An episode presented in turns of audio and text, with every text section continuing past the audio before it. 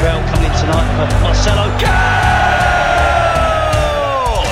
tahu perkembangan dunia bola sepak di Malaysia atau luar negara? Semuanya dalam Bola Bro. Kembali bersama dengan saya di Bola Bro di podcast saya sekacang ini. Terima kasih kerana terus mengikuti perkembangan Liga Bola Sepak Malaysia dan juga luar negara. Sedikit sebanyak kita menyentuh juga di Bola Bro ini. Tentunya bersama dengan saya Hanif Miswan untuk kita terus membawakan kehangatan Liga Bola Sepak Malaysia. Dan masih bersama dengan saya dua tetamu yang saya bawakan khas pada episod kali ini, episod ke-11. Ahmad Muzamel dan juga Miss Dianto masih bersama dengan saya. Terima kasih kedua-duanya. Sama. Sihat ya? Alhamdulillah. Ah, baik baik baik. Ini juga ialah sebab kedua-duanya bermain bola. Saya tengok pun sekarang dah gambar pun dah gempak-gempak main bola eh. Dahsyat dahsyat dahsyat. Memang gila liga gila korang tu. Okey. Kita nak teruskan dengan perbincangan di episod ke-11 kali ini. Kali ini saya nak sentuh berkenaan dengan uh, kejuaraan JDT buat 5 musim berturut-turut. Bukan mudah. Hmm. Memang patut kita berikan kredit kepada kejayaan JDT ini kerana beliau ataupun mereka sebenarnya adalah satu-satunya yang berjaya melakar sejarah ini untuk 5 kejuaraan berturut-turut. Muzamil melihat kepada kejuaraan ini, uh, JDT memang sangat-sangat berhak menjadi juara? Ya, uh, mereka berhak dengan uh, jumlah pelaburan yang mereka letakkan setiap musim. Uh, kita boleh lihat bagaimana usaha mereka ketika jendela perpindahan pada musim ini, musim 2018 ni, bagaimana mereka uh, memperbaiki kelemahan mereka selepas Jorge Piriardia, selepas Luciano Figueira tidak menjadi. Uh, kita boleh lihat juga uh, bagaimana pada satu ketika pada tahun 2016-2017 nampak seperti JDT ada saingan daripada pasukan lain. Tapi pada tahun 2018 secara tiba-tiba uh, jurang mata antara pasukan num juara dengan pasukan nombor 2 di liga tu semakin jauh. Jadi ini ada satu senario yang uh, saya tak menyalahkan JDT tapi saya menyalahkan uh, 11 pasukan yang lain Mm-hmm. Okey, sebelum saya pergi kepada 11 pasukan yang lain tu Muzamil, hampir 20 mata JDT hmm. yang meninggalkan pasukan yang lain di tempat kedua eh kalau kita nak perkatakan. Dito sendiri melihat kepada kekuatan pasukan JDT untuk musim 2018 ni. Yeah. Kekuatan mereka adalah di setiap bahagian. Okay. Mereka perfect lah maksudnya. Perfect. Okey. Di bahagian pertahanan mereka juga kuat lah di bahagian tengah dengan di bahagian serangan mm-hmm. dan juga kemampuan mereka untuk mengekalkan konsistensi kemenangan mm-hmm. digala pasukan lain ketinggalan mata kalah seri mereka tetap menang jadi di situ itu yang memberikan kelebihan kepada mereka musim ini sebenarnya mm-hmm. mm. antara perkara yang ingin saya bawakan kepada berapa konsisten yang pasukan JDT ini adalah mereka juga memberi peluang kepada penyerang-penyerang tempatan. Antaranya Safawi Rashid. Saya pada mulanya menjangkakan beliau akan kehilangan tempat apabila dua pemain baru masuk. Tapi tidak, nampaknya masih lagi menjadi tunggak. Uh, mungkin Muzamil boleh komen sikit. Ya, yeah, um, kalau kita lihat Safi Rashid adalah uh, pemain yang unik di Malaysia iaitu pemain yang berkaki kiri dan tetapi boleh bermain dengan baik di posisi sayap kanan. Yeah. Uh, sebagai step forward lah biasa orang panggilan.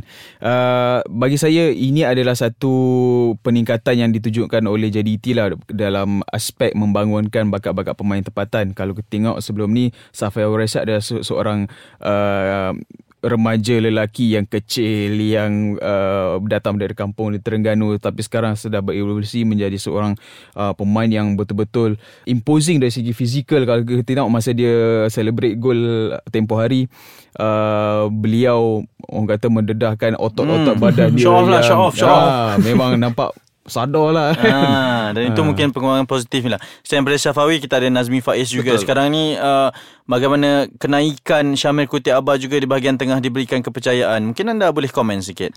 Uh, syabaslah kepada JDT kerana telah memberikan peluang eh, kepada tiga pemain tadi. Nazmi, mm-hmm. Syafawi dan juga Syamil untuk beraksi di kesebelasan utama.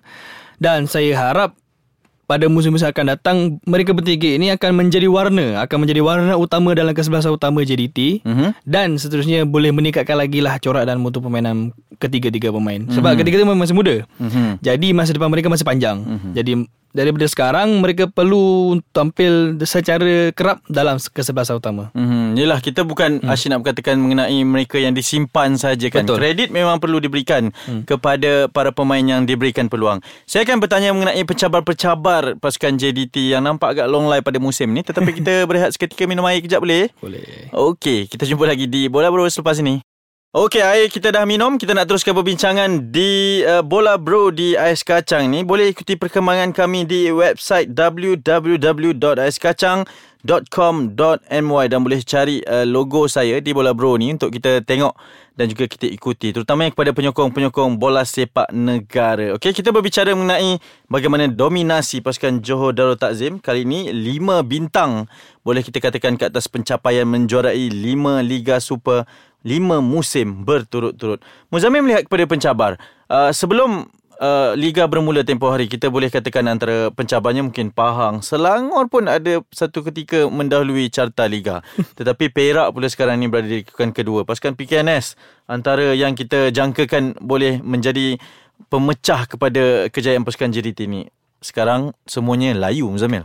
Ah, itulah yang terjadi kan. Ah, saya sebenarnya melihat kecewa kepada uh, dua pasukan terutamanya iaitu pasukan Pahang dengan uh, Perak di mana uh, ketika JDT masih lagi terkapai-kapai uh, dari segi import mereka mereka membawa masuk Luciano Figueroa pada musim ini sebagai penyerang utama mereka tetapi kalau kita tengok memang Figueroa dah lepas daripada zaman puncak beliau yeah. dengan pada umur 38 tahun uh, ini adalah peluang bagi Pahang dan Perak sebenarnya untuk memanipulasikan sesuatu, untuk mencuri mata, untuk membina satu prestasi hmm. yang sukar dikejar oleh JDT tapi sebaliknya berlaku kalau kita tengok Pahang pada musim ini apabila masuk ke uh, match day keempat mereka masih lagi uh, aktif merekrut pemain baru. Uh, hmm. Kalau kita tengok Patrick Cruz, penyerang utama mereka pada musim ini hanya masuk pada match day yang keempat. Ya. Yeah. Uh, jadi ini adalah satu situasi yang saya rasa agak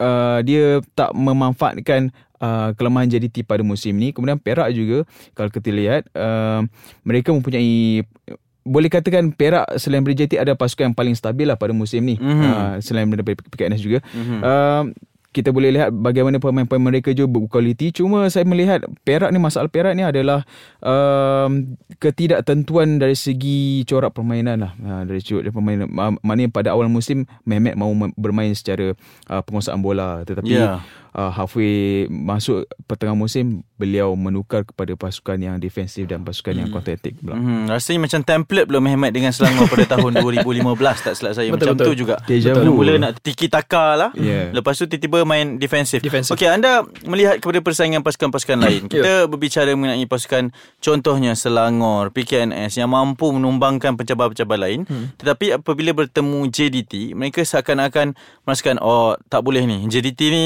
dah juara ni baik kita simpan player kita kita lawan tim lain. Hmm. Macam mana Dito? Mereka terlalu memandang tinggi lah. Ya. Yeah. Wah, tapi tidak menyedari mereka mempunyai kemampuan tersendiri untuk menewaskan JDT. Mm-hmm.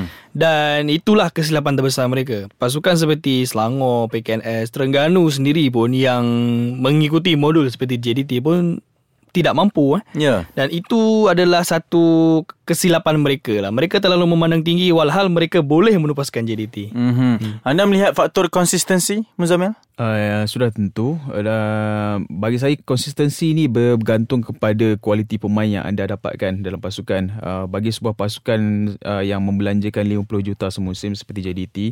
Uh, 50 juta eh? Ya, 50 juta dan ini adalah wow. uh, dua kali ganda daripada jumlah bajet yang dibelanjakan oleh pasukan kedua terkaya dalam Liga Super iaitu Terengganu dengan bajet 25 juta. 25 juta eh? Ya. Yeah. Wow. Uh, jadi kita boleh lihat bagaimana dengan jumlah bajet yang mereka laburkan untuk pemain-pemain mereka saya tak berpendapat uh, ia adalah satu kesukaran bagi mereka mendapatkan pemain yang konsisten. Hmm. Uh, tambah pula dengan kestabilan pasukan mereka gaji sentiasa masuk tak pernah tak pernah lambat kan. Ya. Yeah. Uh, kemudahan uh, state of the art and jadi ini adalah satu secara asasnya jadi tim menyediakan satu persekitaran yang kondusif bagi pemain mereka untuk mempermainkan persembahan yang konsisten dan terbaik. Okey, Dito mungkin ringkas yeah. sahaja. Uh, berapa lama lagi penguasaan JDT ni akan kita saksikan dalam Liga Malaysia? Jika keadaan semasa berterusan lah, uh, gagal untuk mengagalkan rentak dan juga terlalu memandang tinggi, tidak ada rasa keyakinan dalam diri sendiri, saya rasa lagi lima tahun mungkin JDT akan menguasai lagi lah. Tidak ada masalah bagi JDT. Sambil?